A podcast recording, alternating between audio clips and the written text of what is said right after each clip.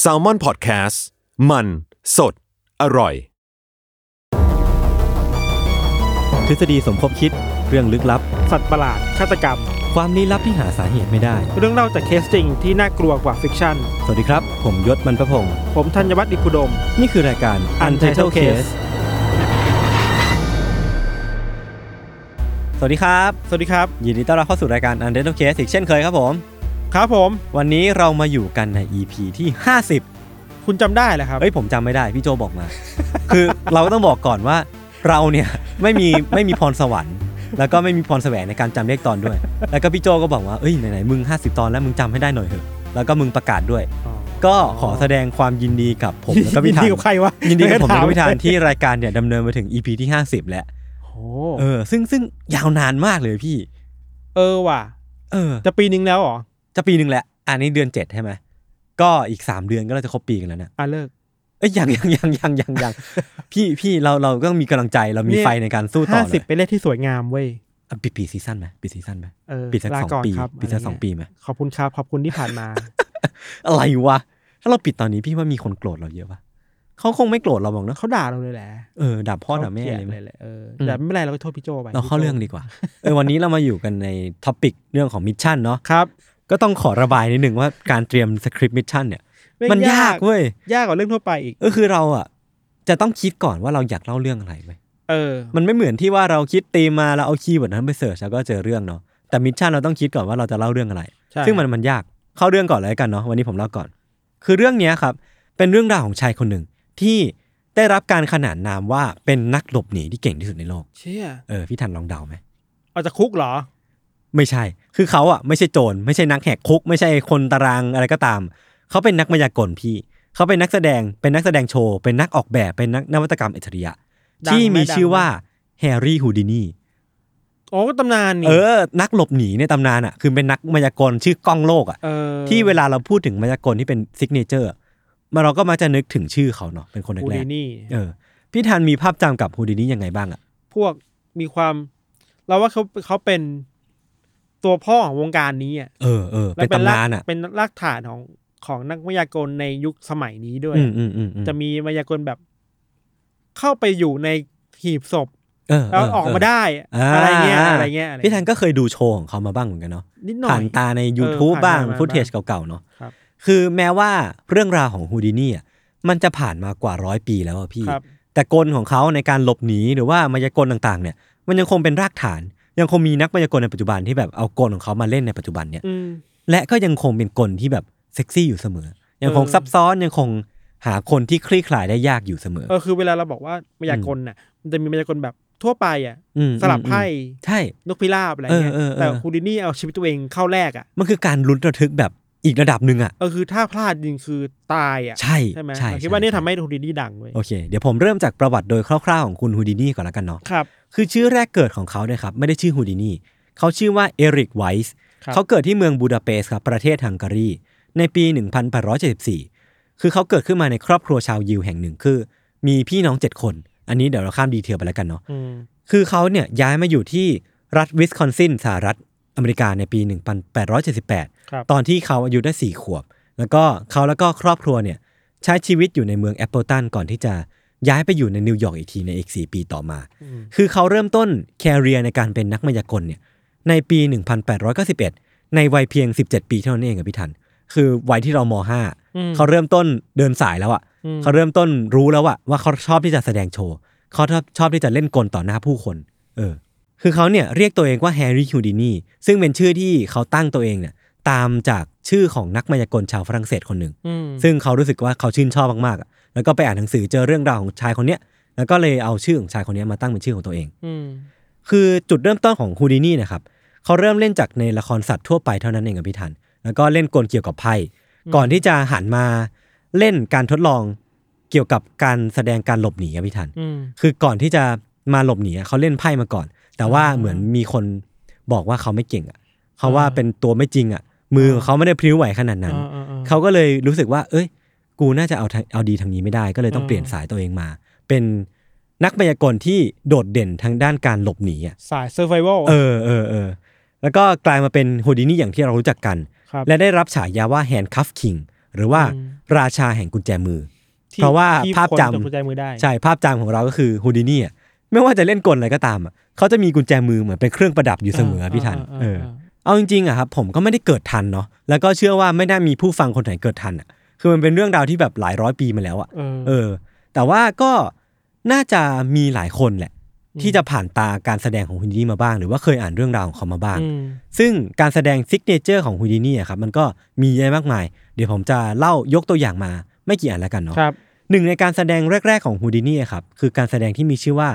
metamorphosis หรือว่าการเปลี่ยนร่าง หรือว่าการ อ่า transform อะไรบางอย่างอ่ะเออเออซึ่งชื่อเนี่ยก็น่าสนใจแหละ อ่า คือมันเป็นการแสดงที่มีขึ้นครั้งแรกในปี 1894 ครับ โดยเป็นการแสดงที่แบบฮูดินี่เขาก็ไม่ได้คิดคนขึ้นมาเองเนาะมันเป็นการแสดงที่แบบเขาเอามาจากต้นฉบับ แล้วก็เอามาดัดแปลงอีกทีหนึ่งเพื่อแสดงร่วมกับเบสซี่ซึ่งเป็นภรรยาของเขา อืม คือเมื่อเริ่มต้นโชว์ Metamorphosis เนี่ยครับฮูดินี่เนี่ยจะถูกนำมือเอาไว้ไพล่หลังอะ า เออ แล้วก็ใส่กุญแจมือ า ก่อนที่จะหุ้มตัวเขาไว้ด้วยถุงถุงดำขนาดใหญ่อะคือเขาอะจะถูกเอาถุงดำขนาดใหญ่มาห่อหุ้มร่างกายไว้ แล้วก็ถุงดำนั้นอะจะถูกรัดปลายไม่ให้มีอากาศหายใจ เออ เออ แล้วก็ไม่ให้หนีออกมาได้ ด้วยเชือกที่แบบหนามากๆอะคือไม่มีทางเลยที่เขาจะหนีออกมาได้อะพี่ทัน แล้วก็นอกจากนั้นนะครับ พอเขาถูกใส่ถุงอย่างแน่นหนาแล้วอ่ะเขาก็จะถูกนำเข้าไปขังไว้ในกล่องที่แบบล็อกกุญแจไว้อย่างแน่นหนา แล้วก็เอาสายมามารัดไว้ทีหนึ่งอะเพื่อให้ไม่มีทางเปิดได้อะ โหนี่มันสี่ชั้นเลยนะ เออ กุญแจมือถุง ใช่ พอฮูดินี่ กล่อง ที่ถูกรัดกุญแจมือ ใส่เข้าไปในถุง ถูกจับยัดเข้าไปไว้ในกล่อง เขาจะถูกจับ ยัดเข้าไปในตู้แห่งหนึ่ง เชี่ย เออแล้วก็เบสซี่เนี่ยก็จะเป็นคนเดินเข้ามาที่ตู้แห่งนั้น เออ แล้วก็ปิดผ้าม่าน เออ แล้วก็ตัวเขาเองที่เอ้ยตัวโฮดินี่เองที่อยู่ในกล่องนั้นน่ะกับเบสซี่ก็จะถูกขังไว้อยู่ในผ้าม่านแห่งนั้นในตู้แห่งนั้นสองคน แล้วก็พอการแสดงเริ่มขึ้นน่ะเบสซี่ก็จะตบมือ ครั้งหนึ่ง ครั้งที่สองพอตบมือครั้งที่สามเสร็จปุ๊บอ่ะผ้าม่านก็จะถูกเปิดออกขึ้นมาพี่ อืม แต่คนที่เปิดผ้าม่านออกมา ไม่ใช่เบสซี่ คุณนี่นี่ คือโฮดินี่ เชี่ย เออ ผี ซึ่งไม่มีใครรู้เว้ยว่าเขาออกมาได้ยังไงอ่ะ ชี้ห่างมุมนะ เออพอพอเปิดออกมาเสร็จปุ๊บอ่ะเขาก็สลับที่กับเบสซี่เรียบร้อยเลยอะ หมายถึงว่าไม่ได้แค่ออกมาอย่างเดียว คือ ใช่ เบสซี่เข้าไปอยู่ในนั้น ถูกต้องนั่นแปลว่าเวลาเขาเปิดกล่องขึ้นมา เขาก็จะเจอถุงอยู่ถุงหนึ่ง เออ แล้วก็เอาถุงนั้นอ่ะก็คือมีคนอยู่ข้างใน เออ พอเปิดถุงขึ้นมา เป็นเบสซี่ที่เอามือไพล่หลังแล้วก็รัดกุญแจมือ เชี่ ไว้ ยเก่ง อันนี้นะ ว่ะ เออ มหัศจรรย์นะ เก่งว่ะ เออคือการแสดงเนี้ยมันใช้เวลาประมาณสิบห้าวินาทีอะไม่ถึงหนึ่งนาทีอะพี่ทัน เออ มหัศจรรย์มาก เออออ ๆ เรียกว่าเป็นเวทมนต์อย่างหนึ่งเลยก็ว่าได้ ครับ เอออีกอันหนึ่งครับที่น่าสนใจ มันเรียกว่า the East Indian Needle Trick ครับ คือฮูดินี่เนี่ยจะทำการกลืนเข็มจำนวน 50-100ถึง100 อันน่ะ พร้อมได้ยาว 18 เมตรอ่ะเข้าไปในกระเพาะพร้อม ๆ กันน่ะด้วยการดื่มน้ำเปล่าเนาะคือเขาจะดื่มน้ำเปล่า กินเข็มเข้าไป อืม กลืนได้เข้าไป แล้วก็กลืนเข้าไป แล้วก็ฮูดินี่เนี่ยจะทำการดึงอะไรบางอย่างออกมาจากปากของเขาอะ เออ ซึ่งสิ่งที่เขาดึงออกมา คือได้ายที่แบบยาวมากๆอะ แต่ว่าในด้านนั้นน่ะ มันมีเข็มที่เขากลืนเข้าไปเมื่อกี้ร้อยอยู่อ่ะพี่ทัน ไปไปร้อยในท้องนี่เหรอ เออมันคือเข็มเย็บผ้าพี่ทันนึกออกป่าเวลาเราต้องร้อยร้อยได้อ่ะ เออเออเออ คือเข็มเหล่านั้นน่ะ มันถูกร้อยได้ไว้เรียบร้อยหมดแล้วอ่ะแล้วก็ดึงออกมายาวมากๆไม่มีที่สิ้นสุดอ่ะดึงไปเรื่อยๆดึงไปเรื่อยๆอ่ะ แล้วไม่เจ็บเหรอวะ นั่นดิเออ คืองงมากอ่ะว่ามันเขาทำได้ยังไงกัน เรา แน่ เก่งมากเลยเนาะ เออเออเออเอออีกอันหนึ่งครับ คือการแสดงที่แบบไอคอนิกที่สุดอันหนึ่งของฮูดินี่คือการแสดงที่มีชื่อว่า The Milk Can Escape ครับ เออ คือฮูดิเนี่ยเนี่ยได้พาดหัวการแสดงนี้ไว้ว่า ผิดพลาดอะเท่ากับจมน้ำตาย อย่างที่พี่ธานพูดตอนต้น เอา เลย ชีวิตไป เอ ใส่ อ เนาะ คือถ้าเขาทำการแสดงนี้ไม่สำเร็จอะคือตายแน่นอนเออเพราะว่าการแสดงเนี้ยมันคือการที่เขาจะต้องเอาตัวเองเนี่ยที่ใส่กุญแจมืออย่างแน่นหนาเหมือนเดิมอะครับนั่งลงไปในถังใส่นมที่สูงประมาณ 1 เมตร เออ แล้วก็บรรจุน้ำจนเต็ม คือไม่มีที่ว่างให้หายใจแน่นอนอะเออ คือเริ่มต้นมา พี่ทันนึกภาพถังใส่นมก่อนเนาะ คือมันก็เป็นถังสแตนเลสธรรมดาเนี่ยแหละ เออ อืม เขาเขาเนี่ยจะใส่น้ำจนเต็ม แล้วก็ลงไปนั่งในถังแห่งนั้น แล้วก็ปิด อ่า ฝาอย่างแน่นหนา อ่า ซึ่งผู้ชมเนี่ยก็จะเดินเข้ามาแล้วก็ล็อกกุญแจ เออ คือที่ฝาของไอ้ถังนมเนี่ยมันจะมี อ่า ตัวล็อกทั้งหมดหกอัน เออ อ่า ผู้ชมก็ อ่า จะมาล็อกตัวล็อกทั้งหมดเนี่ยหก อ่า อันเนี่ย แล้วก็ขังฮูดินี่เข้าไปในถังแห่งนั้นที่มีน้ำบรรจุจนเต็ม ไอ้ถังนี่มันโปร่งใสไหมมองเห็นข้างในไหม มันไม่โปร่งใสแต่มันมีรูหน้าต่าง อ่า ทำพอให้คนที่เป็นผู้ชมเนี่ย สามารถมองเข้าไปเห็นว่า หุ่นอีนี่กำลังทุรักทุเละ อยู่ข้างใน การใช่ กำลังเอาชีวิตรอดอยู่ กำลังเอาชีวิตรอดกำลังพยายามที่จะเอากุญแจมือตัวเองอ่ะออกให้ได้ อ่าอ่าอ่า เออ แล้วก็พยายามที่จะเอาตัวเองออกมาจากถังโดมแห่งนั้นได้ เออ แต่ว่าเขาต้องปลดพันธนาการหลายชั้นด้วยกันนะพี่ อืม เขาต้องเริ่มจากเอาข้อมืออะเอากุญแจข้อมือตัวเองออกให้ได้ก่อนอ่ะ แล้วก็หาวิธีปลดล็อก ฝาที่มันถูกล็อกไว้ด้วยหกตัวล็อกอ่ะอย่างแน่นหนาอีกทีหนึ่งอะซึ่งมันดูเป็นไปไม่ได้เลยนะ เออ มันดูแปลว่าแทบจะร้อยเปอร์เซ็นที่เขาจะต้องตายอยู่ในถังนมแห่งนั้นนะพี่ มันดูมีความเป็นไม่ได้ น้อยมากที่ เอ เอา อ ชีวิตออกมา ใช่ แต่พอการแสดงเริ่มต้นขึ้นอ่ะพี่ทัน ผู้ช่วยโชว์อะก็จะเอาผ้าม่านมาปิดไว้ไว้พี่ เออ และเวลามันก็จะผ่านไป 1 นาที 2 นาที ซึ่งมันเกินระยะเวลาเอเวอเรจที่คนเราจะหายใจใต้น้ำได้นึกออกปะ เก็หนึ่งนาทีไหมนะ เออเ สองนาทีก็ตย สองนาที แล้ว ก็ตายแล้วอ่ะแต่บอกว่าเวลามันผ่านไป 2 นาทีแล้วอ่ะฮูดินี่ก็ยังไม่ออกมาเว้ยพี่ทัน จนพอนักแสดงโชว์อะหรือว่าผู้เอ้ยผู้ช่วยอะเอาผ้าม่านลงอ่ะก็ปรากฏภาพฮูดินี่ที่แบบยืนพิงถังนมแห่งนั้นอ่ะ เ กอดอกไว้อย่างเท่ๆอ่ะ เชี่ยครูค เออออกมาได้ยังไงก็ไม่รู้อ่ะ แบบสบายๆของผมครับ เออเออเอน นี้ อเออคือมันแปลกตั้งแต่ว่าฮูดินี่อ่ะหายใจใต้น้ำได้ยังไงตั้งสองนาที เออ และเขาตัวเองออกจากกุญแจมือได้ยังไง และเขาปลดพนันนาการหกตัวล็อกนั่นได้ยังไง เออ แล้ว แปลก พนัมางกาน ก นี่ก็มีคือมีคนเข้าไปล็อกให้ ใช่ มีคนเข้าไปล็อกให้ เออ และน้ำที่ใส่เข้าไปอ่ะ ก็ให้ผู้ชมเป็นคนเทน้ำเข้าไปเองเว้ย เออ เออ เขาเปียกไหม เปียกดี เออเปียกดีเปียกดี ไม่รู้ว่าหายตัวได้ ไม่รู้เหมือนกัน คือจริง ๆ แล้วอ่ะผมรู้แหละว่าทำยังไง แต่ผมไม่เฉลยแล้วกัน อ่า ไปหาไปหาข้อมูลต่อกันเองแล้วกันครับ ครับ เออ นี่เป็นเพียงตัวอย่างครับของการแสดงเพียงเล็กน้อยของฮูดินี่ ซึ่งผมแนะนำให้ทุกคนไปหาข้อมูลเพิ่มเติมเนาะ ครับ ว่าฮูดินี่ยังมีโชว์อีกที่น่าสนใจอีกเยอะแยะมากมาย ครับ จนทำให้เขาถูกขนานนามว่าเป็นพ่อมดอัจฉริยะแห่งยุคสมัย หรือว่าเป็นแฮนด์คัฟคิงอะไรก็ตามเนาะ อืม แต่ว่าแน่แน่แน่นอนครับ เนื่องเนื่องในธีมเนี้ยมันเป็นธีมเรื่องของมิชชั่นเนาะ มันต้องมีจุดพลิกผันอะไรบางอย่าง อืม ที่ทำให้ฮูดินี่อะต้องเข้าไปสู่มิชชั่นที่มันยิ่งใหญ่มาก อืม ๆ และกลายเป็นจุดพลิกผันในชีวิตของเขาอะครับ ครับ จุดพลิกผันเนี้ยมันเกิดขึ้นเมื่อปี 1913 อืม ซึ่งเริ่มต้นจากการที่คุณแม่ของเขาที่มีชื่อว่าเซซิเลียไวส์เนี่ยได้เสียชีวิตลง และนั่นเองที่เป็นจุดเริ่มต้นของเรื่องทั้งหมดเนี่ยครับ ก่อนที่แม่ของเขาจะเสียชีวิตอ่ะ เธอได้พูดคำหนึ่งกับฮูดินี่ไว้ เป็นคำสุดท้ายก่อนสิ้นลมหายใจ เธอพูดความนั้นครับคือคำว่า forgive ให้อภัย ให้อภัย คือไม่มีใครรู้ว่าความหมายที่แท้จริงของคำว่า forgive อ่ะ หรือว่าคำว่าให้อภัยที่คุณแม่พูดไว้กับฮูดินี่คืออะไร ม แต่ว่าแน่นอนว่าคำนั้นอ่ะ มันประทับอยู่ในจิตใจของฮูดินี่ อืม ตั้งแต่ตอนนั้นเป็นต้นมา แล้วก็ไม่มีทางเสื่อมคลาย คือช่วงเวลาหลังจากนั้นนะครับ มันไม่ใช่ช่วงเวลาที่ง่ายสำหรับฮูดินี่สักเท่าไหร่ เขายังทำใจไม่ได้ จึงอยากที่จะหาวิธีพี่ ที่จะติดต่อกับคุณแม่อีกสักครั้งหนึ่งอะ อืม เออ นั่นเองเป็นเป็นจุดเริ่มต้นที่ทำให้เขา เริ่มเดินทางไปยังหาร่างทรงต่างๆ เพื่อสอบถามว่าตอนเนี้ยแม่เขาอยู่ที่ไหน อาการเป็นยังไงบ้างสบายดีไหม ค้าง และ คาใจอะไรนะ ใช่เขายังค้างคาใจว่าเอ้ยทำไมแม่ถึงพูดประโยคนั้นกับเขา อืมอืม และตอนเนี้ยแม่ในฐานะวิญญาณเนี่ย สุขภาพดีไหม สบายดีไหมลำบากอะไรหรือเปล่าเขาจะได้ช่วยเหลือได้เนาะ ครับ เออเหมือนยังทำใจไม่ได้แหละพี่ แต่ว่ายิ่งเขาไปหาร่างทรงแต่ละที่อะครับ ตัวเขาเองก็ยิ่งมีความเชื่อว่าร่างทรงทุกคนเนี่ยล้วนเป็นพวก 18 มงกุฎอะพี่ทัน เป็นพวกต้มตุ๋นทั้งหมดเลยอะ ม คือ พวกเขาเนี่ยเป็นเพียงนักแสดงโชว์คนหนึ่งเท่านั้นเองอะคือหมายถึงร่างทรงอะเนาะ ม ซึ่งร่างทรงเนี่ยมักจะสร้างการแสดงหลอกๆขึ้นมา เพื่อหลอกเอาเงินจาก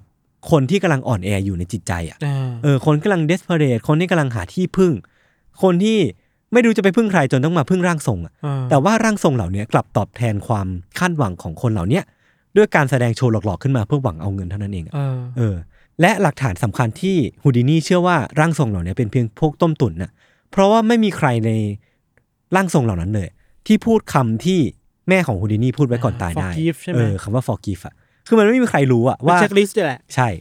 มันนั่นแปลว่า เขาไม่สามารถสื่อถึงคุณแม่ของฮูดินี่อย่างแท้จริงอะ อ่า เออ จากนั้นครับเป้าหมายหรือว่าภารกิจของฮูดินี่จึงได้เริ่มต้นขึ้นพี่ เป้าหมายที่ว่าเนี่ย หรือว่าภารกิจที่ว่าเนี่ย คือความต้องการที่จะเปิดโปงวงการร่างทรงเนี่ย อ่า ให้ถูกเผยแพร่ไปในสาธารณชนว่า มันเป็นเพียงวงการของพวกต้มตุน๋นเป็นเพียงวงการของ 18 มงกุฎอะ เช่นนี่คือไปอีกเวย์นึงเลยนะ เออ จาก คือ นักมายากล เออ การแสดงโชว์กลบหนีขั้นเทพ กลายมาเป็นหนึ่งในผู้ที่ทำภารกิจเปิดโปงร่างทรง เป็นโซเชียลมูฟเมนต์ไป เออแล้วกลายเป็นว่าผมก็ไม่รู้เรื่องนี้มาก่อนว่าฮูดินี่เคยทำภารกิจเนี้ยแล้วก็ เออ เชื่อว่าน่าจะมีน้อยคนที่รู้เรื่องเนี้ยพี่ทัน เราคิดว่าพอพอเป็นเรื่องเกี่ยวกับแม่เองอะ เออเออเออ ความจริงจังเขามีอะ มันมีแพชชั่น มัมีแพชชั่นในกา ครั ร บ อยากทำให้แม่แล้วก็แบบอยากทำลายวงการนี่มาหลอกฉัน เออเออ เรื่องแม่ เออ ฉันใช่ไหมอะไรเงี้ย ใช่ใช่ใช่ตลอดชีวิตที่ผ่านมาของคดีนี่ครับ ครับ เขาเป็นมืออาชีพในการสร้างภาพลวงตาเพื่อหลอกลวงคนอยู่แล้วอ่ะ อืม มันเลยกลายเป็นว่ามันลงล็อกพอดีเว้ย มันกลายเป็นว่าไม่ใช่เรื่องยากเย็นอะไรที่แบบ เขาจะสามารถเปิดโปงกลโกงของร่างทรงเหล่านี้ได้อะ เออ เออคือเขาใช้ความสามารถที่ผ่านมา ที่เขาเป็นอัจฉริยะอยู่แล้วอ่ะ เออ มาใช้ในการเปิดโปงร่างทรงเหล่านี้ได้ โดยที่เหมือนพอเหมาะพอเจาะมากๆอ่ะเหมือนเขา อืม เกิดมาเพื่อทำสิ่งนี้เลยก็ว่าได้อ่ะพี่ คือเขาเนี่ยเริ่มต้นด้วยการเป็นส่วนหนึ่งขององค์กรที่มีชื่อว่า Scientific American ซึ่งมันเป็นองค์กรที่จะมอบเงินรางวัล ให้กับคนที่สามารถเปิดโปงเหตุการณ์เหนือธรรมชาติได้ หรือว่าเปิดโปงร่างทรงได้ แต่ว่ามันก็จะมีการท้าทายแล้วกัน คือถ้าสมมติว่าร่างทรงคนไหนอ้างว่าตัวเองมี supernatural power เนี่ย อืม ก็สามารถมาพิสูจตัวเองกับไอ้องค์กร องค์กรนี้ scientific ได้ อเมริกันได้ แต่ว่าก็จะมีส่วนหนึ่งที่เป็นนักวิทยาศาสตร์ นักเปิดโปงที่จะมาดีบัง อืม หรือว่าเปิดทำมาแหกคนเหล่านี้ได้เช่นกัน คนแรกที่ฮูดินี่เปิดโปงมีชื่อว่าวาคีนอากามาซิล่า คือวาคีนเนี่ยเป็นที่รู้จักกันว่าสเปเนีย with X-ray eyes หรือว่าชาวสเปนที่มีสายตาเอ็กซเรย์ อ๋อมองทะลุได้ เออคือมีพลัง วิ วิเศษในการมีสายตาเอ็กซเรย์สามารถมองทะลุสิ่งต่างๆ ได้เว้ย ที่ที่เอเวนเจอร์ เออคือพลังของวาคีนเนี่ยเขาสามารถมองทะลุเข้าไปอ่านข้อความในกระดาษ หรือว่าตัวเลขบนลูกเต๋าเนี่ยที่ถูกใส่ไว้ในกล่องเหล็กได้อะพี่ทัน อ๋อ เออ คือมันก็กลายเป็นที่มาของ X-ray eyes เนาะ แต่ว่าวะฮูดินี่เนี่ยโปรดโปรงวาคีนอย่างง่ายดายว่าเป็นเขาเขาเป็นพวกต้มตุ๋นนะพี่ คือทริคเนี่ยเขาบอกว่าวาคีนเนี่ยเพียงแค่ใช้ช่องโหว่ของผ้าปิดตาของเขาเองอะคือเขาสามารถแค่แบบเหลือบตามองลงมา ก็สามารถมองเห็นภาพข้างหน้าได้แล้วอะ อ่า และไอ้ตัวกล่องเหล็กที่วาคีนใช้อะมันมีทริคบางอย่างที่เขาสามารถเปิดออกมาได้ เออ คือมันก็ไม่ได้มีลงดีเทลไว้นะ แต่ปรากฏว่าวาคีนอ่ะก็เป็นหนึ่งในนักต้มตุ๋นเท่านั้นเองอะ เออแล้วก็กลุ่มคนที่หลงเชื่อเขาอ่ะ ก็แบบได้รับการเบิกโพรงทางสายตาอะพี่ เออเออเออ ว่าแบบเอ้ยเฮียมึงต้มตุ๋นนี่หว่า ตาสว่างแล้ว เออตาสว่างแล้ว แล้วก็กลายเป็นหนึ่งในร่างทรงที่โดนแหกอ่ะหนึ่งในผู้ถือครองพลังเหนือธรรมชาติที่โดนแหกหนึ่งคน ครับ อีกคนหนึ่งครับที่ถูกเปิดโปงมีชื่อว่านีโนเพโคราโร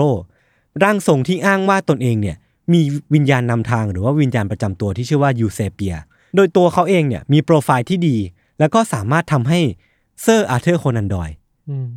ซึ่งเป็นคนแต่งเชลล็อกโฮมส์ อ่า พี่ชัน อ่า สามารถประทับใจในความขลังของตัวเองได้อะ อ่า เออ เรียกได้ว่ามีมีมีซูเปอร์แฟนที่แบบมีเครดิตเหนือ เออ มากๆอ่ะ อ่า ถ้าระดับเซอร์อาร์เธอร์โคนันดอย เชื่อว่าเขามีพลังมนต์ขลังอ่ะ นั่นแปลว่าพับลิกในตอนนั้น หรือว่าสาธารณชนในตอนนั้นก็ต้องเชื่อจริง เออ ๆ แล้วพอฮูดินี่อะมาจับตาที่คุณนีโน่เนี่ย เรื่องราวมันเลย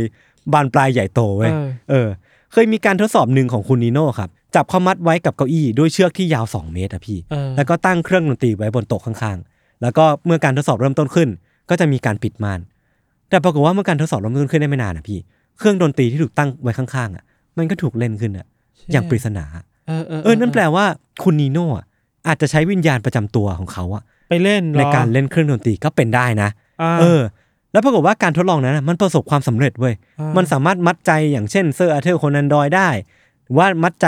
ผู้ที่มาเป็นพยานในเหตุการณ์นั้นได้ อ่าอ่า ก็เลยกลายเป็นว่า เอ้ยคุณนีโน่เนี่ยกำลังจะได้กลายเป็นหนึ่งในคนที่มีพลังซูเปอร์เนเจอรัลเว้ย แต่พอฮูดินี่มาเจอเนี่ย เขากลับบอกว่า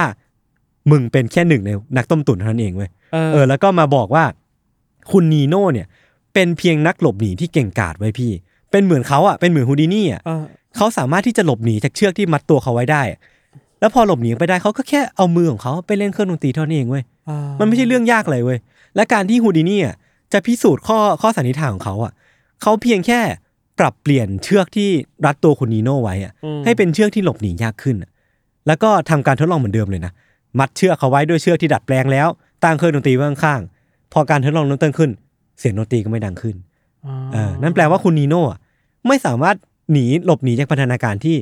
ฮูดินี่ดัดแปลงไว้ได้ แล้วก็ไม่สามารถเล่นคนอื่นได้ เชี่ย เออ นั่นแปลว่าวิญญาณประจำตัวหรือว่าวิญญาณนำทางของคุณนีโน่อะ ไม่มีจริง แม่งเป็นเรื่องหลอกลวงทั้งเพเลยเว้ย เราว่าด้วยความที่เป็นนักมายากลน่ะ เออ แล้วมันรู้ เออเออ ทริคอ่ะ ใช่ หรือบางทีไม่รู้คิดเองนะ อืมอืม ทริคแบบนี้ฮูรินี่อาจจะเคยใช้มาแล้วก็ได้อ่ะ นั่นดิ ก็เลยรู้ว่าเออกูรู้นะมึงทำอะไรอยู่นะอะไร เออ เงี้ย คือกลายเป็นว่าโหมันมันน่าตื่นเต้นมากเลยพี่ คือหลังจากวันนั้นนะครับเราก็ได้ต้มตุ๋นเพิ่มเข้ามาบนโลกหนึ่งคน ก็คือคนที่ชื่อว่านีโน่เนี่ยนะ อ่า เออจริง ๆ แล้วอ่ะเขายังมีวีรกรรมที่แบบแหกพวกซูเปอร์เนเจอรัลพาวเวอร์เนี่ย ไว้อีกเยอะพอสมควรเลยพี่ อืม ก็สามารถไปตามอ่านกันได้เนาะ ครับ รวมไปถึงความขัดแย้งของเขากับเซอร์อาร์เธอร์คอนันดอยด้วย คือท่านเซอร์แกเนี่ยเชื่อว่าฮูดินี่อ่ะเป็นร่างทรงที่มีพลังพิเศษอ่ะ เออ จากการที่เขาสามารถหลบหนีจากพันธนาการได้อย่าง เออ เก่งกาจอ่ะพี่ เออเออเออ ทำให้เซอร์อาร์เธอร์อ่ะเชื่อว่าฮูดินี่อ่ะน่าจะเป็นหนึ่งในร่างทรงที่มีพลังที่แบบ เออ เก่งมากๆอ่ะ เออ ถ้าเป็นชาแมนคิงคือมีโอเวอร์โซลที่เก่งมากๆ เอ อ่ะ อเออ เออ แต่ว่าอย่างที่เรารู้กันฮูดินี่แม่งเป็นเพียงนักมายากลอ่ะเออเขาไม่ได้มีพลังอะไรอ่ะ แค่รู้ทริคในการ ใช่ หลอก แค่รู้ น ทริคในการหลอกคน แล้วก็ความเชื่อที่แตกต่างกันสุดขั้วแบบเนี้ย เออ ทำให้ทั้งสองคนไม่ลงรอยกันเว้ย นี่เราเพิ่งรู้เนี่ยเขาเขาไม่ถูก เอ กัน อเขาไม่ลงรอยกันขั้นหนักเลย ใช่เป็นดราม่าเรื่อง เออ สนุกดีนะ เออ น่า เป็ ไป น อ่านต่อว่ะ ใช่น่าไปอ่านต่อมากๆ แต่ว่าอย่างไรก็ตามครับ เรื่องเนี่ยมันดำเนินมาถึงจุดพีคเมื่อฮูดินี่เนี่ยไปแหกร่างทรงตัวจี๊ดเข้าคนหนึ่งครับ คือร่างทรงคนเนี้ยมีชื่อว่ามีหน้ามาจารีแครนดอน คือผมจะเรียกเธอว่ามาจารีแล้วกันเนาะ ครับ คือมาจารีเนี่ยเป็นร่างทรงแห่งบอสตัน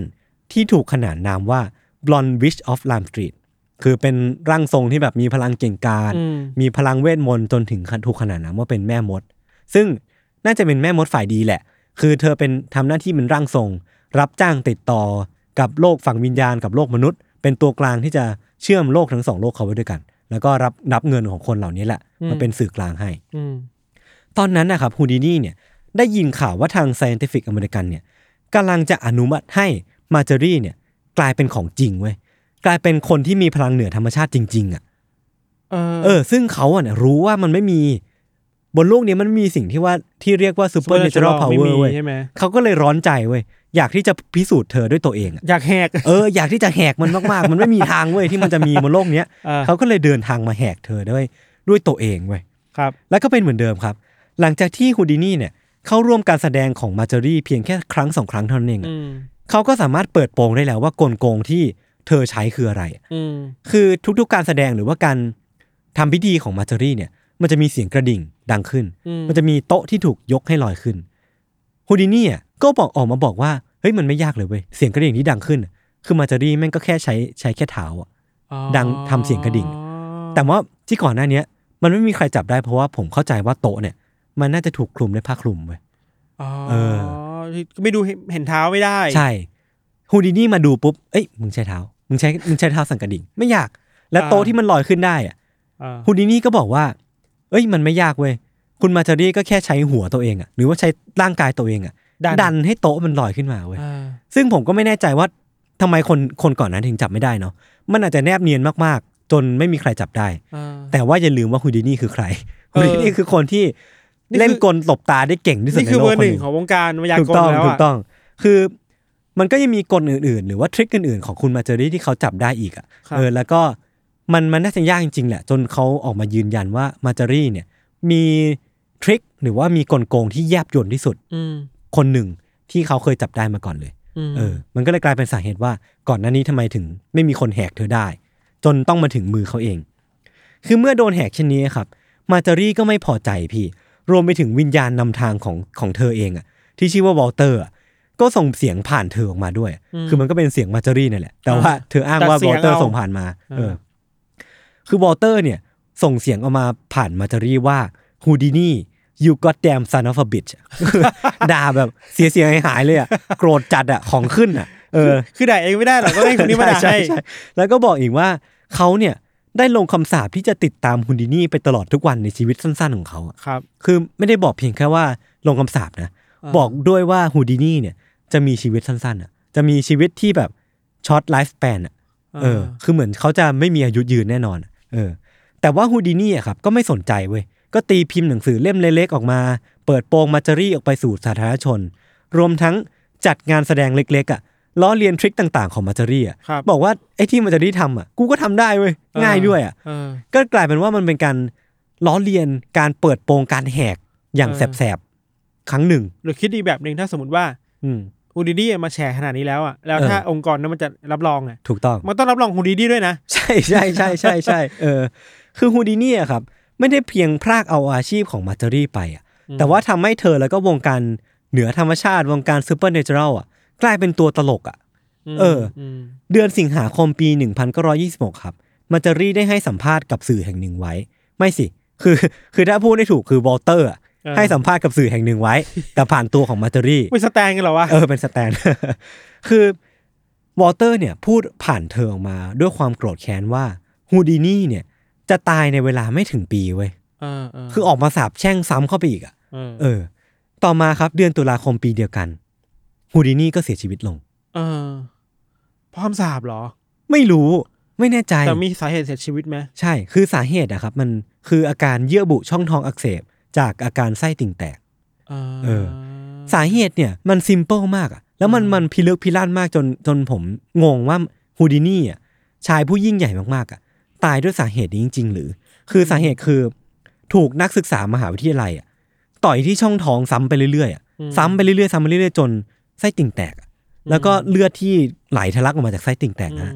มันไปกดทับทำให้เยื่อบุช่องท้องอักเสบจน เสีย อ ชี วั วิต ยวะภายในของเขา เสีย พังแล้วก็ พัง เสียชีวิตลง ก็ก็อันตรายอยู่นะ เออ แต่ว่าเฮ้ยมันดูไม่เกี่ยวโยงกันอะ่ะ คือจุดเริ่มต้นของการทะเลาะกันของสองคนของนักศึกษากับฮูดินี่อะ ครับ มันเริ่มต้นจากการท้าทายเพียงเล็กๆน้อยๆเท่านั้นเองกับพี่ทัน เออ คือนักศึกษาคนเนี้ยถามฮูดินี่ว่าเขาเชื่อในไบเบิลหรือเปล่า ออ เขาเชื่อว่าโลกใบนี้มันมีศาสนาคริสต์มันมีเจซัสหรือเปล่าหรือว่าอะไรก็ตามเนี่ย อืม แล้วเขาก็ถามว่าจริงหรือไม่ที่ว่าการต่อยที่ท้องของเขาเนี่ย การต่อยที่ท้องของดินี่อ่ะไม่สามารถทำร้ายเขาได้ จากการที่เขาเป็นเอสเคเปอร์มือทอง อ่า หรือว่าการที่เขาเป็นนักมายากลมือทองอะ เออ ทำให้เขามีพลังในการปกป้องตัวเองขนาดนั้นหรือเปล่า อืม แต่เพื่อเป็นการพิสูจน์อ่ะฮูดินี่ก็บอกว่าเฮ้ยชิวๆผมน่าจะทนการต่อยของคุณได้นานมากนะ อ่าอ่าอ่ามั มันไม่ได้หนักหนักหนาสาหัสอะไร เออ แต่ว่าวันนั้นน่ะมันมีดีเทลบางอย่างที่แบบฮูดินี่เพิ่งไปแสดงโชว์มา อืม ข้อเท้าเขาพลิกทำให้เวลาที่เขาลุกขึ้นมาจากโซฟาแห่งหนึ่งอ่ะข้อเท้าเขาพลิกแล้วก็เขายังไม่สามารถทรงตัวได้ อืม ทำให้เขายังไม่สามารถเกรงช่องท้องได้ เท่าที่ควรอ่ะ าา ทำให้เวลาที่แบบเขาลุกขึ้นมา นักศึกษาคนนั้นก็ ต่อย ต่อยไป เลย ที่ท้อง อ่า ทันที อ่า โดยที่อูดินี่ไม่มีเวลาตั้งตัวทำให้บาดแผลมันบานปลายใหญ่โตจน ลงเอยไปถึงที่เขาต้องเสียชีวิตลง อ๋อ ซึ่งมันไม่แน่ใจว่าเป็นสาเหตุคือสะคำสาปหรือเปล่าพี่ทัน ไม่นะมันก็เป็นเรื่องทั่วไปป่ะ แต่ว่า ถ้า มัน มองถ้ามองแบบลึกลับว่าคำสาป มันดูไม่ make sense เพราะว่าแบบเอ้ยคุณดีนี่อ่ะด้วย อ่า ด้วยวัยตอนนั้นน่ะมันมันไม่ได้แก่มากอ่ะพี่ทัน อ่า สี่สิบห้าสิบปีเองอ่ะ หรือว่า หรือว่าเขารู้อยู่แล้วว่าสุขภาพร่างกายของฮูดินี่ไม่ดีวะ เออก็ไม่แน่ใจ ก็เลยทำนายไว้ก่อนว่า เออเออ ทำนาย เอ จะ อเออ อ้างเขาเป็นคำสาปว่า เอ้ย อาจจะมีอะไรแบบนี้เกิดขึ้นกับชีวิตเขาหรือเปล่า เออเออเออแต่ก็กลายเป็นว่า เออมันก็เป็นการเอาคืนที่ผิดมนุษย์มนาเนาะมันก็ดูมันดูเชื่อมโยงได้อย่างประหลาดเนาะ เออ เออคือฮูดินี่ก็เสียชีวิตลงในวันฮาโลวีนในปี 1926 ครับ แต่ว่าภารกิจของฮูดินี่เนี่ย มันยังไม่จบลงเท่านี้พี่ มันยังเหลืออีกต่อหนึ่งอ่ะซึ่งเป็นต่อที่น่าสนใจมากๆอ่ะ เออ เออ คือก่อนที่ฮูดินี่จะหมดลมหายใจที่โรงพยาบาลนะครับ เขาได้กระซิบข้อความบางอย่างข้างหูของเบสซี่ซึ่งเป็นภรรยาของเขาเนี่ย และก็เสียชีวิตไป โดยที่มีเธอคนเดียวเพียงที่รู้ข้อความเนี่ย เขาไม่ได้บอกข้อความนี้กับใครเลย เออ โดยเขาสัญญาว่า เขาจะกลับมาติดต่อ เธอ แม้ว่าเขาจะลงหลุมไปแล้วก็ตามอะแล้วพอพูดคำนี้เสร็จปุ๊บเขาก็เสียชีวิตลงไป เออ แล้วก็ด้วยความมหัศจรรย์ของดีนี่อะครับที่ผ่านมาคือโปรไฟล์ของเขาอะด้วยความเก่งกาจของเขาด้วยความที่คาดเดาไม่ได้ของเขาอะเบสซี่อะก็เชื่อว่าฮูดินี่อะ จะกลับมา จะกลับมาจริงๆ จะติดต่อเธอกลับมาจริง อ่า ๆ นั่ นั่นทำให้ทุกๆ วันฮาโลวีนของทุกๆปีอะเธอจัดพิธีเชิญร่างทรงมา แล้วก็คาดหวังว่าฮูดินี่อะจะติดต่อกลับมาผ่านร่างทรงนั้นอะ อ่า แล้วก็พูดประโยคลับที่มีเพียงเขาสองคนเท่านั้นอะ รู้กัน ที่รู้เออแล้วก็พูดออกมา นั่นแปลว่าถ้ามันเกิดเหตุการณ์อย่างนั้นจริงๆอ่ะนั่นแปลว่าฮูดินี่อะจะกลับมาสานต่อภารกิจที่เขาเคยพูดไว้กับภรรยาให้สำเร็จเว้ย อ่าแต่เราไม่รู้ว่าภารกิจนี้คืออะไร ใช่เราเรายังไม่รู้ว่าคำที่เขาพูดอ่ะคืออะไรเว้ย อ่า เออลึกลับมาก ใช่ลึกลับทั้ง ๆ เออ ตอนมีชีวิตอยู่ ใช่ ตายไปแล้วก็ยังลึกลับอยู่ เอ เนาะ อฮาโลวีนปีแรก 1927 ก็จัด 1928 ก็จัด ครับ จนกระทั่งปี 1929 วันฮาโลวีนครับ มีร่างทรงคนหนึ่งที่ชื่อว่าอาร์เธอร์ฟอร์ดมาหาเบสซี่ ในระหว่างที่ทำพิธีอะครับ เขาก็พูดอะไรบางอย่างออกมาแบบงึมงึมงำงำอะ เออ เขาพูดออกมาว่า Roosevelt answer tail pre answer look tail answer answer tail ม มัน อง เป็น พูดมองพูด เออ มันเป็นคำคำแบบคีย์เวิร์ดอะคีย์เวิร์ดสั้นๆอะคีย์เวิร์ดสั้นๆที่เราฟังเองก็ไม่เข้าใจเว้ย ครับ แต่ปรากฏว่าเบสซี่อะที่ได้ยินคำพูดนั้นอะ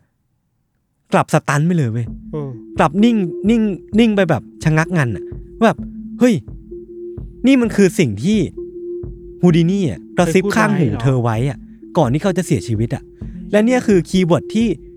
เขาบอกไว้ว่าเขาจะกลับมาหาเธออีกครั้งหนึ่งอะ และเนี่ยกลายเป็นว่าฮูดินี่กลับมาตามสัญญาจริงๆเขากลับมาทำภารกิจที่แม้ว่าเขาจะเสียชีวิตไปแล้วเขาก็ต้องกลับมาทำให้สำเร็จให้ได้อะเป็นภารกิจสุดท้ายในชีวิตเขาอะ คือตับกลับมา เออ กลับมาแม้ว่าตัวร่างกายของเขาอะจะอยู่ในหลุมไปถึง 3 ปีแล้วก็ตามอะพี่ทัน ถ้าเชื่อว่าเรื่องวิญญาณนี้ ถูกมันมี ต้อง จริง ใช่ใช่ใช่ใช่เออ คือดีเทลของคีย์เวิร์ดอะพี่มันมีอีกเยอะ คือมันเป็นคีย์เวิร์ดที่เขารู้กันเองเพียงสองคนสองสองสามีภรรยา อืม คำว่าโรสเบลเนี่ยเป็นเนื้อเพลงที่ฮูดินี่แล้วก็เบสซี่เนี่ยร้องในโชว์แรก ๆ ของพวกเขาที่แสดงร่วมกัน ครับ แล้วก็ตัว answer tail play answer เนี่ยมันเป็นคำพูดที่ผู้พูดออกมาเขาสองคนจะเข้าใจกันว่ามันแปลว่าอะไร อืม โดยที่มันไม่ได้แปลตรงตัว มันแปลออกมาเป็นตัวเลข แล้วก็เป็นอีกคำหนึ่ง เป็นตัวอักษรอีกคำหนึ่ง ซึ่งเมื่อถอดรหัสออกมาแล้วอ่ะ มันเป็นคำว่า Roosevelt belief อ่า เออ Roosevelt เชื่อสิ ว่า อ๋อ ฉันจะกลับมา เออ ชี่ย อะไรประมาณเนี้ยพี่ทัน ชี่ย เออเออ แล้วว่าคีย์เวิร์ดของทั้งเรื่องทั้งหมดเนี่ยมันคือคำว่า belief จริงๆนะ ใช่ ไม่ว่าจะเป็น belief เองหรือว่า คำว่า forgive ของคุณแม่ของดินี่เอง มันก็เป็นคีย์เวิร์ดที่แบบตีความได้หลายอย่างอะแล้วก็น่าสนใจมาก เวลาพูดถึงความเชื่อเนี่ยมันก็มองได้หลายมุมแหละ ๆ อืม เชื่อว่าเป็น belief หรือความเชื่อจริงๆ ได้หรือเป็นความจริงจริงๆอ่ะ เออเออเออเออ ยากเหมือนกันเนาะ คือเรื่องเนี้ยครับมันน่าสนใจมากๆ แล้วก็อยากที่จะให้ทุกคนอ่ะไปตามอ่านดีเทลกันต่อเองเนาะ เออ ซึ่งมันมีดีเทลบางอย่างที่แบบบอกแหละว่า 80-90%น่าจะเป็นเรื่องเตรียมกันระหว่างเบสแล้วก็ฟอร์ด อืม ว่าเออเธออาจจะเป็นคนที่บอกรหัสลับไว้ก่อน อืม เธอเคยออกมายืนยันแล้วครั้งหนึ่งด้วย แต่ว่าก็ออกมาแก้ต่างอีกครั้งหนึ่งว่า ครับ เอ้ยไม่ใช่เรื่องจริง เธอไม่เคยบอกเรื่องนี้กับฟอร์ดแต่ อ่า ว่าก็สุดท้ายแล้วก็ไม่มีใครรู้ความจริงพี่ ความจริงก็ไม่เคยถูกตีแผ่ออกมา แล้วก็ทั้งคู่ก็เสียชีวิตไปแล้วอะก็ไม่มีใครรู้ละว่ามันเกิดอะไรขึ้น เออ เออเออก็ลองไปหาข้อมูลเพิ่มเติม มั กัน น ก็ ได้ เป็นมิส t ต r รีที่น่าสนใจอยู่กันเนาะ ใช่ใช่ใช่ใช่ เราพอเราพูดถึงเรื่องมายากลอะไรเงี้ย อืมอืม หนึ่งในเรื่องที่คนอยากรู้คือเบื้องหลังของมายากลเหล่านั้นนะ ใช่ใช่ใช่ แล้วคนที่จะรู้ดีที่สุดอะมันไม่ใช่ใครอื่นนะคือคนเล่นนี่แหละ ใช่ใช่ใช่ สมมติถ้าพูดถึงกรณีคนดีคนนี้นี่คือคนนี้นี่เนี่ยจะรู้ดีที่สุดแหละ เออเออ เพราะฉะนั้นเวลาเขาจะไปจับผิดใครอ่ะ อืม จะรู้ง่ายมากเลยเว้ยว่าไอ้ทริคเนี่ย เออ เคยลองแล้ว ใช่ใช่ใช่ ทำมินิใช่ไหมอะไรเงี้ย เออ มีมีรหัสตรงนี้ใช่ไหมอะไร อื เงี้ย ม เราคิดว่า เส้นแบ่งมันยากมากเลยนะเว้ยระหว่าง อืม นักมายากลกับ นักเวทมนต์อะ นัก พ่อมด เวทมนต์เหล่า แม่มด นั้นน่ะ อะไรพวกเนี้ย จริงๆความจริงฮูดินี่ก็มีความเป็นคนแบบนั้นอยู่บ้าง อืม ผสมอยู่ใน อืม ตัวเองบ้างอะ ถูกต้อง จะไปจ้าใช่ว่าเขาไม่เหมือนกันก็ไม่ได้จะเหมือนกันก็ไม่ได้ขนาดนั้นมันคือแบบ เออ ในบางมุมอ่ะฮูดินี่ก็ใช้ฟังก์ชันแบบนั้นกับ หลอกลวง ผู้ชม คน เหมือนกันนะ เออ แต่อาจจะไม่ได้เชื่อเพื่อประโยชน์ที่แบบ เอาเงิน เอาเงินไปอ้างอ้างนู่นอ้างนี่ อ่าอ่าอ่าอ่า คือฮูดินี่ความเป็นพูดถึงเวทมนต์มันพูด เป็ ถึ น ง นักแสดง นักแสดงเอ ใช่ อ ใช่ อันนี้มันคือสปิริชวลอ่ะ อืมอืม มันอิงกับความรู้สึกคน ความอ่อนไหว เขาบ่อนไหว แ คนนั้น ขง น่าจะดูแย่ไปหน่อย ครับ อะไอย่างเงี้ยครับ อืมอืม มันมีช่วงยี่สิบปีที่แล้วพูดถึงเหมือนคนแก่มากเลย ว่ะ ไม่มีรายการหนึ่งเว้ยไม่รู้จะเคยดูไหม มันชื่อว่า Magic Secret Review อ่ะ ใช่ผมไปดูมา เอ้ยเมจิกเอ้ยอะไรวะ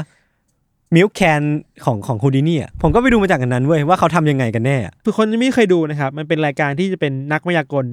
สวมหน้ากาก โคตรมัน สีดำ เออ แล้ว ใช่ใช่ ทุกเทปอะจะมาบอกว่า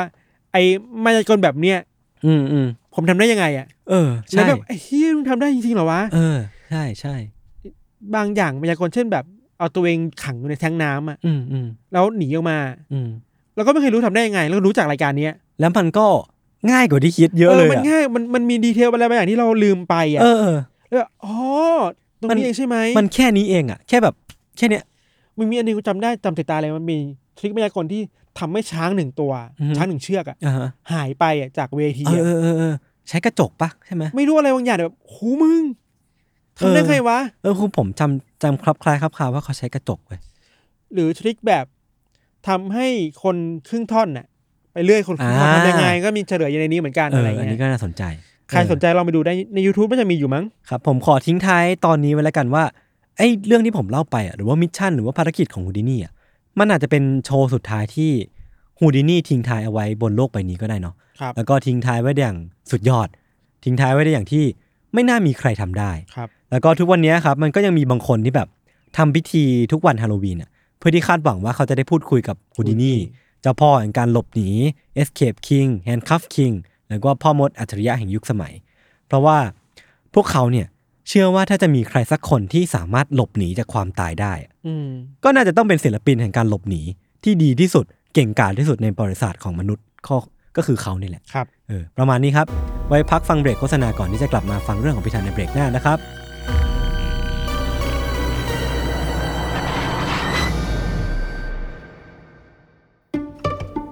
สวัสดีครับคุณผู้ฟัง พวกเรา Salmon Podcast อยากชวนคุณไปฟังรายการใหม่ในซีซั่น2 ของพวกเรานะครับ รายการ Random As Fact เป็น podcast Fun Fact ที่จะมาเล่าทริเวียขนาดสั้นพอดีคำ ความยาว 1-2 นาที ที่เต็มไปด้วยเรื่องน่ารู้ที่ไม่รู้จะรู้ไปทำไม แต่รู้ไปก็สนุกดีครับ Publish ตอนใหม่ทุกวัน หรือว่าคุณจะเก็บไปฟังรวดเดียว 5-10 ตอนเมื่อไหร่ที่คุณสะดวกก็ได้นะครับ สามารถติดตามรายการ Random As Fact เพียงเซิร์ชว่า Random As Fact ในทุกช่องทางที่คุณฟัง podcast ครับ ขอบคุณครับ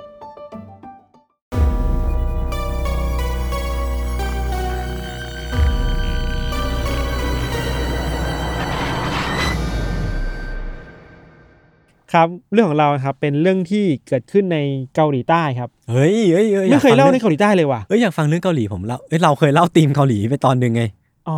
แต่มันเกาหลี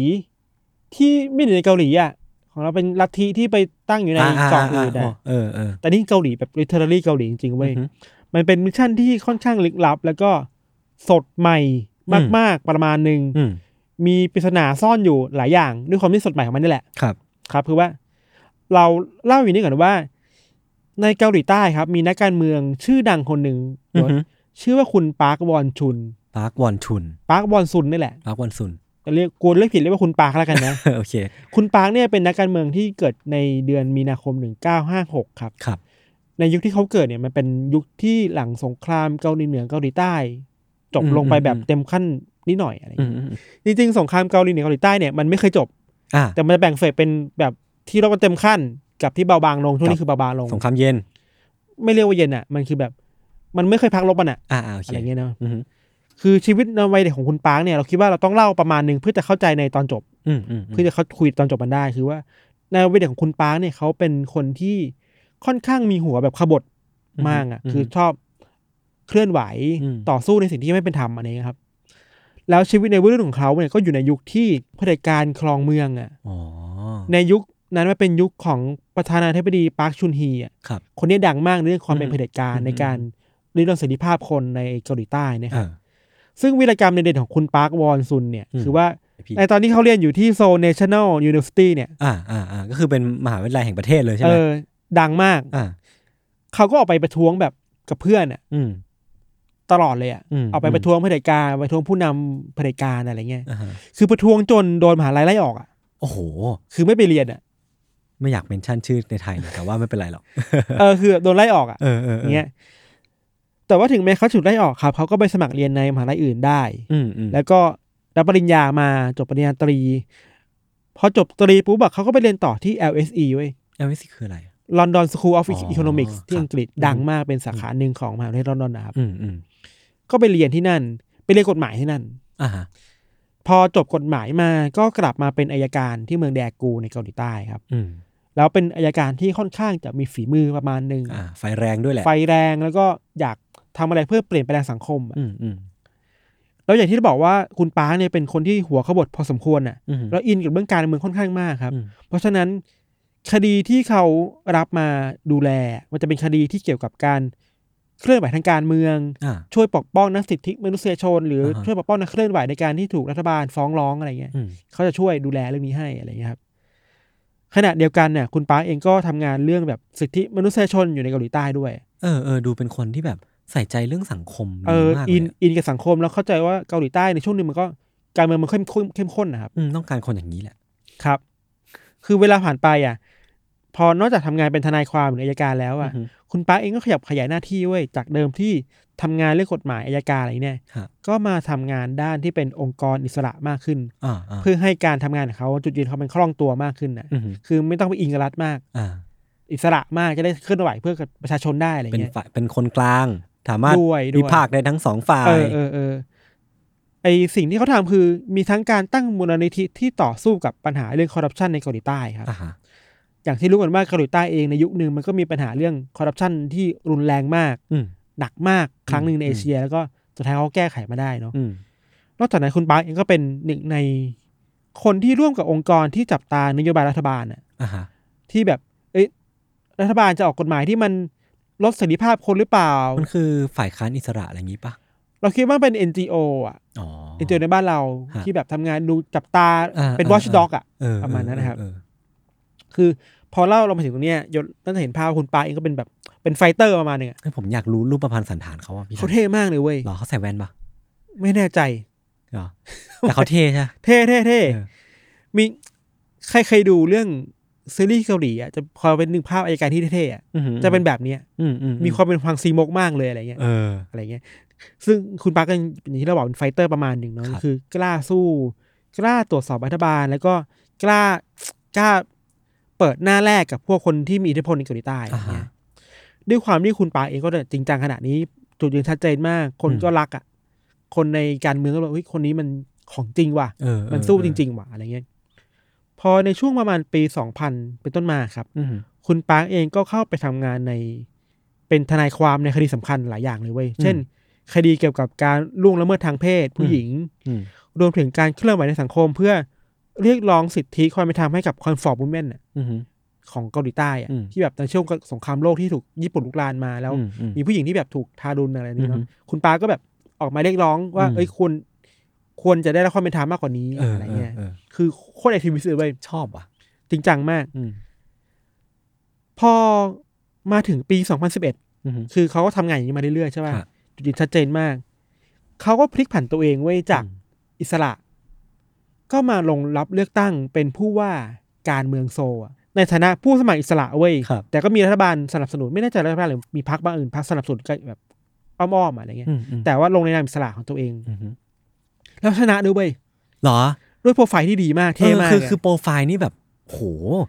คือ แรงเอสอ่ะ คือถ้าไปดูในโปรไฟล์ชีวิตเขาอะ เออ แบบโหบูเลตเยอะมาก เลยบูเลตแบบทำอะไรมาบ้าง ต่อสู้อะไรมาบ้าง สู้ใครใครมาบ้างอะไร เรีย เงี้ กว่าย เขียนเรซูเม่หน้าเดียวไม่หมดนะ เออแล้วแบบสุดไม่ดีมากอะ อืมอืม แบบแรงเอสเอสอะไรเงี้ยครับพอเขาชนะรับเลือกตั้งก็ได้เป็นผู้ว่าการเมืองโซลมาตลอดครับ ครับ แล้วก็ได้รับคะแนนนิยมจากคนในโซลมาเรื่อยๆเลยอะ อืม แล้วเขาสร้างสถิติเว้ยเป็น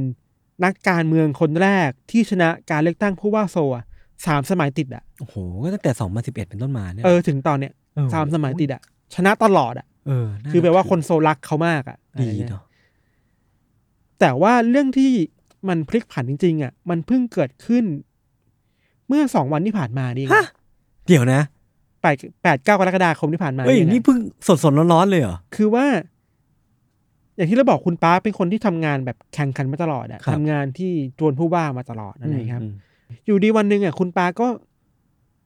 ลาป่วยอ่ะ อ่าฮะ ไปแบบไม่มีสาเหตุอ่ะ เออ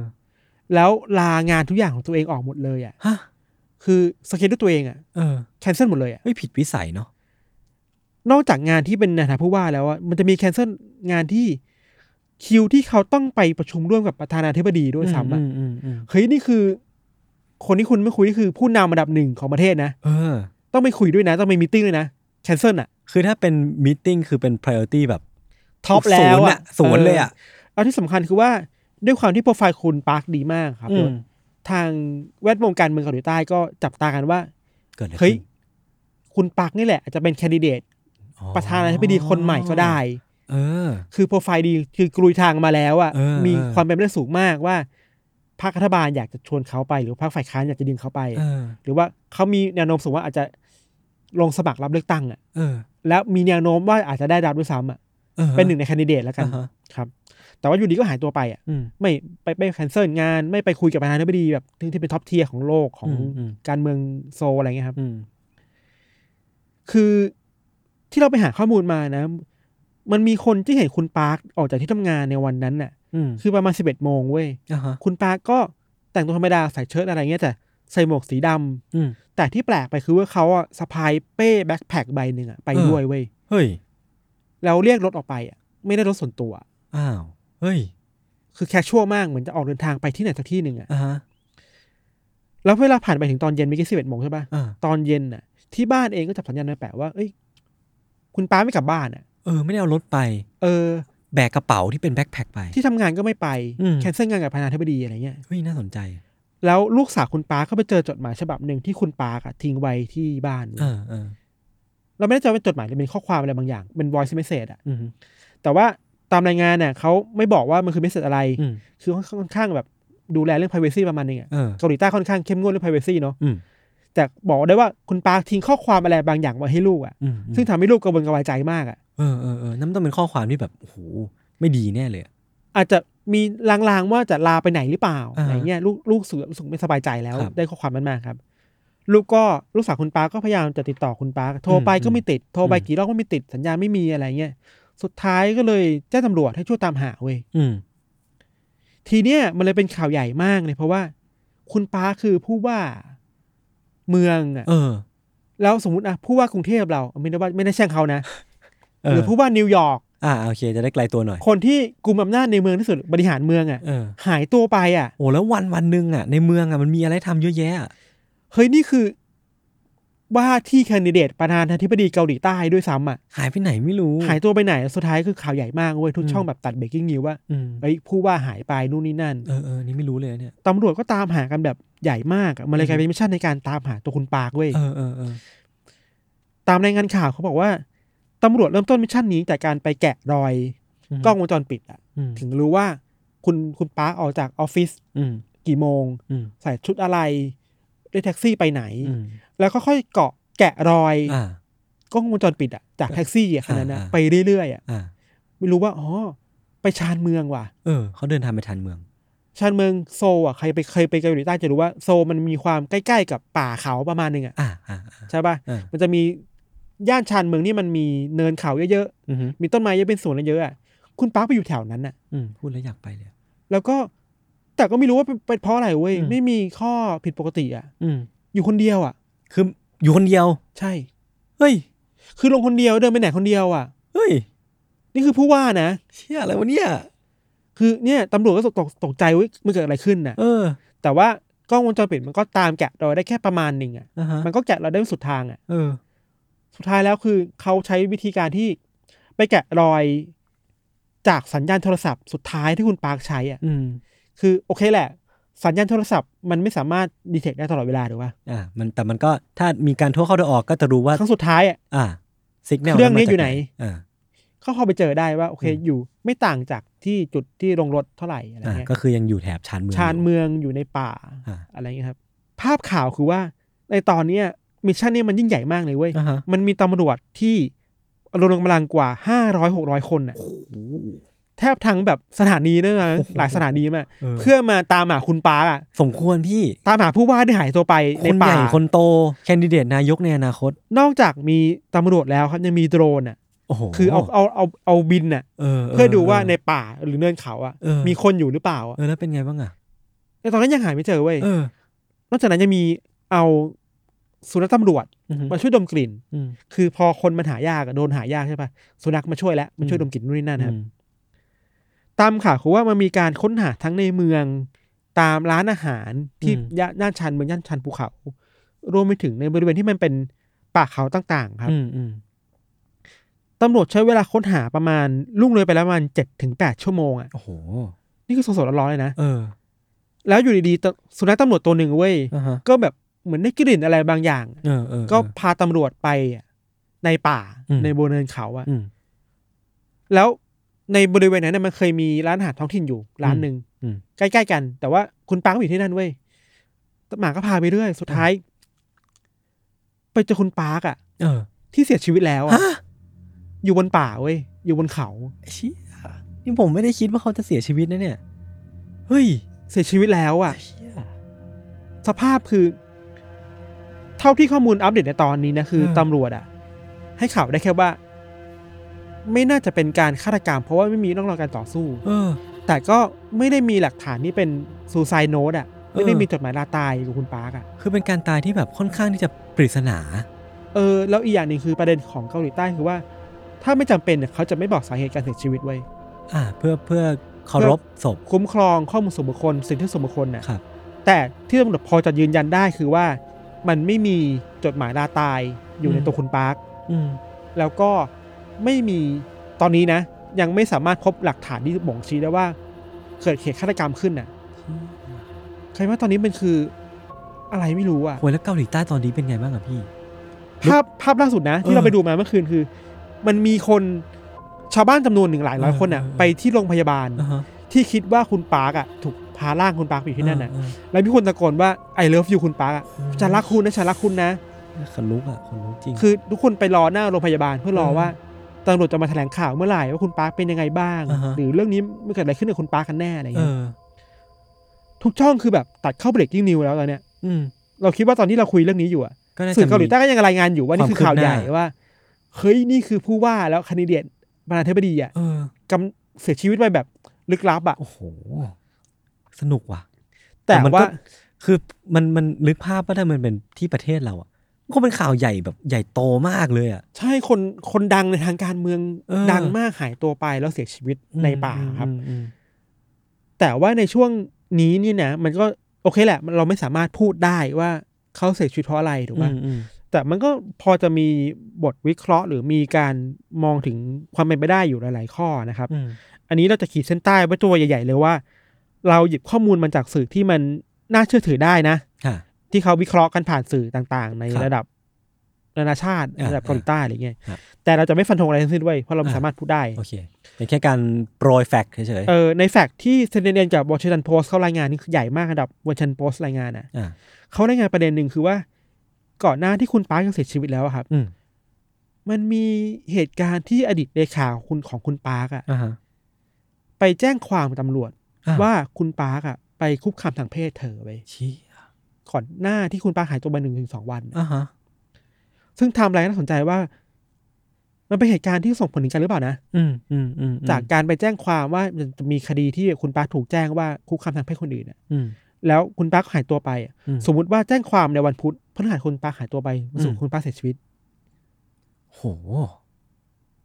เออมันมัน มัน โหด เกี่ยวข้องกัน มันพูดยากว่ะมันพูดยากมัน คือ แต่มัน เออ ไทำลายมันเรียงกันได้แบบนี้อ่ะ คือมันถ้าสมมติว่าเราเป็นตำรวจอะเราก็จะคิดว่าไอเนี่ยคือหลักฐานที่ อืม สมควรแล้วล่ะ ที่จะไปลงแรงต่อว่ามันคืออะไรกันแน่มัน เออ มีอะไรอยู่เบื้องหลังกันแน่ เออเออ ม แต่ว่ามันก็มีข้อน่าสังเกตด้วยเหมือนกันนะครับโอเคแหละแม้ว่าเลขาคุณปาจะแจ้งความ อืม แล้วก็มีเข้าใจว่ามีอีกบางคนด้วยเหมือนกันที่แจ้งความในคดีนี้ด้วยเหมือนกัน อืม ว่า อืม เคยเจอมาอะไรเงี้ย แต่อดีตที่ผ่านมาเปล่าคุณปาเราลืมเล่าไปอย่างหนึ่งว่า คุณปาเป็นคนหนึ่งที่เคลื่อนไหวในเรื่องมีทูในเกาหลีใต้ด้วยอ่ะ อ่า ก็คือความเท่าเทียมทางเพศ เรื่องการหยุดคุกคามทางเพศผู้หญิงอ่ะ อ่า คือกระแสมีทูในเกาหลีใต้มันแรงมากในช่วง อืม ปี อืม สองปีที่ผ่านมาเว้ย อืมอืม คือนอกจากในอเมริกาแล้วในยุโรปอะในเอเชียในเกาหลีใต้แม่ง แรงสุดแล้ว เข้มข้นที่สุด เอะ แล้วเรื่องมีทูอะ อืม แล้วคุณปาร์คก็เป็นหนึ่งในคนที่แบบเข้าไปช่วยเคลื่อนไหว ช่วยไปเรียกร้องผู้หญิงด้วยอะ แต่ว่าตัวเขาเอง ถ้าถ้ามันเป็นไปตาม อ่า ข้อ โอเค หา โอเคอินเคสว่า มันก็ดูคอนทราสต์กันประมาณหนึ่ง ก็จริง เป็นที่ถกเถียงกันอยู่ว่าเอ้ยมันเกิดอะไรขึ้นแน่นะ อ่าอ่า ในอีกข้อสังเกตหนึ่งคือว่า ด้วยความที่คุณปาร์คเป็นผู้ว่าโซอะ อืม แล้วในโซมันมีการแพร่ระบาดของโควิด -19 ที่รุนแรงมาก ฮะ แล้วมันก็เป็นถับประมาณหนึ่งของเกาหลีใต้อะที่ผ่านมานโยบายของคุณปาร์กอะของในฐานะผู้ว่านะ อืม มันก็มีการไปปิดผับ ปิด อืม บาร์ อืม ไปห้ามสถานบริการเปิดบริการนะ อืม แล้วมันซีเนเนน่าจะซีเนเนมั้งพูดว่า เขาไม่ได้พูดตรงๆหรอกเขาแค่โปรยไว้ตรงบรรทัดสุดท้ายว่า อ่า ที่ผ่านมาคุณปาร์กอะเคยมีนโยบายที่แข่งข้อกับพวกมาเฟียพวกนี้มากอะ อ่าฮะ ซึ่งมันจะตีความได้ไหมนะว่าซีเนเนจะกำลังจะกำลังจะบอกอะไรกับเราอะ เออ ว่า เออเออ หรือว่ามันมีเกี่ยวกับพวกผู้มีอิทธิพลในเกาหลีใต้หรือเปล่า อ่าอ่า ที่เสียผลประโยชน์จากเรื่องโควิด เป็นเรื่องของธุรกิจ -19 ของนโยบาย อ่าน อกจากนั้นนะครับ เราก็ไปอ่านคอมเมนต์มาประมาณหนึ่งเขาบอกว่า จากประวัติที่เราเล่าในตอนแรกอะที่เราคิดว่าจำเป็นที่ต้องเล่าคือว่า คุณปาร์คต่อสู้กับอะไรมาหลายอย่างมากอะ อืม เพราะฉะนั้นการเสียชีวิตของคุณปาร์คอะในทุกวันนี้ที่ยังไม่สามารถยืนยันได้ว่าเกิดอะไรขึ้นน่ะมันเกี่ยวกับสิ่งอดีตที่เขาเคยทำมาหรือเปล่าวะเขาเคยไปต่อสู้อะไรมาแล้วมันมีคนเสียผลประโยชน์อะไรหรือเปล่า แต่ทำไมเพิ่งมาเป็นตอนนี้อะ ใช่ อืม แล้วจังหวะนี้คือขาขึ้นอะประมาณหนึ่ง เอออ๋อตัดขาก่อนอะไรเงี้ย ไม่รู้เหมือนกันว่าเกิดอะไรขึ้น เออ อันนี้เราไม่ น่าสนใจ สามารถยืนยันได้แต่ว่ามันมีอยู่สองสามเรื่องที่มันคนกำลังพูดถึงกันอยู่อะ อ่า คือเรื่องคุกคามทางเพศ อืม ฆ่าตัว MeToo ตาย อ่า เรื่องการถู ธุรกิจ เออถูกทำลายเพราะเรื่องธุรกิจ อืม หรือการเสียผลประโยชน์ในอดีตหรือเปล่า อืม การล้างแค้นอะไรบางอย่างหรือเปล่า อืมอืม แต่ทั้งหมดเนี่ยไม่สามารถฟันธงได้ว่ามันเกิดขึ้น เออ อันนี้แค่บทวิเคราะห์ในสื่อต่างๆที่พูดถึงกันอยู่เฉย เออเออเออ ๆแต่มิชชั่นที่เราคิดว่าน่าสนใจอย่างคือว่ามันเป็นมิชชั่นที่ตำรวจเกาหลีใต้ทำงานเร็วมากเลยนะ อืม หนึ่งวันน่ะ อืม ในการตามหาคนแล้วรู้สึกว่ามิชชั่นในการตามตามหาคนในยุคสมัยเนี่ย อืม ในเกาหลีใต้อะมันมีเทคโนโลยีในการตามหาคนที่เก่งเว้ย อืม คือเมื่อก่อนเวลาคนหายอ่ะก็จะแบบกล้องวงจรปิดใช่ป่ะ อืม แต่เดี๋ยวเนี้ยมันมีเริ่มการใช้แทร็กผ่านมือถือและผ่าน GPS และ มันทำให้การตามหาตีการตีวงการตามหาคนน่ะ มันไม่ยากเหมือนเมื่อก่อน อืม แล้วเจอง่ายขึ้นกว่าเดิม มี เรียกได้ว่า หาช่วยด้วยอะไร มีคนหายน้อยลง คือคนหายเท่าเดิมแหละ แต่ว่าหาเจอมากขึ้น อาจจะเป็นเพราะเป็นคนที่อยู่ในสปอตไลท์ด้วยแหละ อืมอืม คนดังอ่ะต้องรีบหาให้เจอแล้วการระดมห้าหกร้อยคนน่ะไปตามหา อืม มันเยอะมากเลยนะเว้ย อืม โดยที่ตีวงมาแล้วอ่ะเราคิดว่าเออมันตามหาได้ง่ายอะไรอย่างเงี้ยครับ อืม แต่ว่ามันก็จะมีมิชชั่นต่อไปแหละ ที่ต้องตามให้เจอคือว่า แล้วสุดท้ายแล้วมันคืออะไรกันแน่ที่ เอ เกิด อ ขึ้นคุณ อยาก ต รู้มากเลยอ่ะ เฮ้ยนี่คือ unsolved mystery ประมาณนี้นะ เดี๋ยวผมไป unsolved ถาม murder พี่อะไรกัน ประมณ ถ้าถ้ามันโซฟแล้วผมไปหาพี่อะ นี่บอกต้องบอกว่าในเวลาที่เราเล่าอยู่เนี่ยมันคือวันที่สิบก อืม รกฎาคม อืม ตอนนี้สื่อต่างชาติเพิ่งเริ่มรายงานกันอยู่อะ อืม ว่าเอ้ยมันมีการตามหาคุณปาร์ค อืม คือเราอะเห็นแค่ข่าวว่าเมื่อผู้ว่าโซหายตัวไปเว้ยเมื่ออ ม วันก่อน แต่เมื่อคืนเนี่ยเพิ่งมาเจอว่าเชื่อตายแล้วอะ เออโอ้ เฮ้ยนี่มันหนังแบบนี่มันยิ่งกว่าซีรีส์เกาหลีอีกนะ คือพอมันเป็นเรื่องที่เพิ่งเกิดไม่นานอ่ะพี่ทัน ผมไม่ได้คาดหวังว่าเขาจะตายเว้ย ใช่ไหม เออคือคือมันสดสดๆร้อนๆอ่ะ ผมนึกว่าเรื่องราวมันจะแบบพลิกผันไปอย่างทางอื่นอ่ะ ไม่ใช่เขาตายอ่ะเออ เออ ตกใจมากเลยอะ อย่างเนี่ยเรากำลังเปิดดูภาพข่าวในนิวยอร์กไทม์ก็เป็นภาพ อืม ที่แบบสะเทือนใจอ่ะเป็นแบบตำรวจอารมณ์แบบ CSI อ่ะ อืม ถือศพคุณปาร์คห่อไว้อ่ะ อืม แบบเดินออกมาจากป่าอะไรเงี้ยแบบเชี่ยน่าเศร้าอ่ะ เออ ผู้ว่านักการเมืองที่แบบชื่อดังมากคนหนึ่งเคยมีประวัติดีมากคนหนึ่งอยู่ดีๆเสียชีวิตไป อิมแพกเนาะ แล้วการหายตัวไปของคนคนหนึ่งอะยศมัน อืม หายตัวไปแค่หนึ่งวันอ่ะ อืม เราไม่รู้เลยว่าหนึ่งวันนั้นมันเกิดอะไรขึ้นกับเขาบ้างอ่ะ เออ มันคือความลับในการหายตัวไปที่มันโหพูดยากว่ะ เออเออเออ นั่นแหละครับ เรื่องเศร้าๆครับ ก็ โอเคครับ ซีรีส์ประมาณหนึ่ง ขอแสดงความเสียใจกับทางคุณปาร์คแล้วก็ ครับ ทางป แล้ว ระชาชนเกาหลีใต้มาด้วย ครับก็คิดว่าเดี๋ยว เดี๋ยวคงมีคนพูดถึงเรื่องนี้มากขึ้นเรื่อยๆแหละ อืมอืมอืม แต่คิดว่าเออน่าหยิบมาประมาณหนึ่ง ฮะ ครับ โอเคครับ ก็สำหรับวันนี้เรื่องที่ผมและพี่ทันเตรียมมาก็มีประมาณนี้ครับ ไว้ติดตาม a n o t h e r Case ต่อได้ในอีพิโซดต่อๆไปทุกช่องทางของ s ม m o t Cast เช่นเคยครับผม วันนี้ลาไปก่อน สวัสดีครับ สวัสดีครับ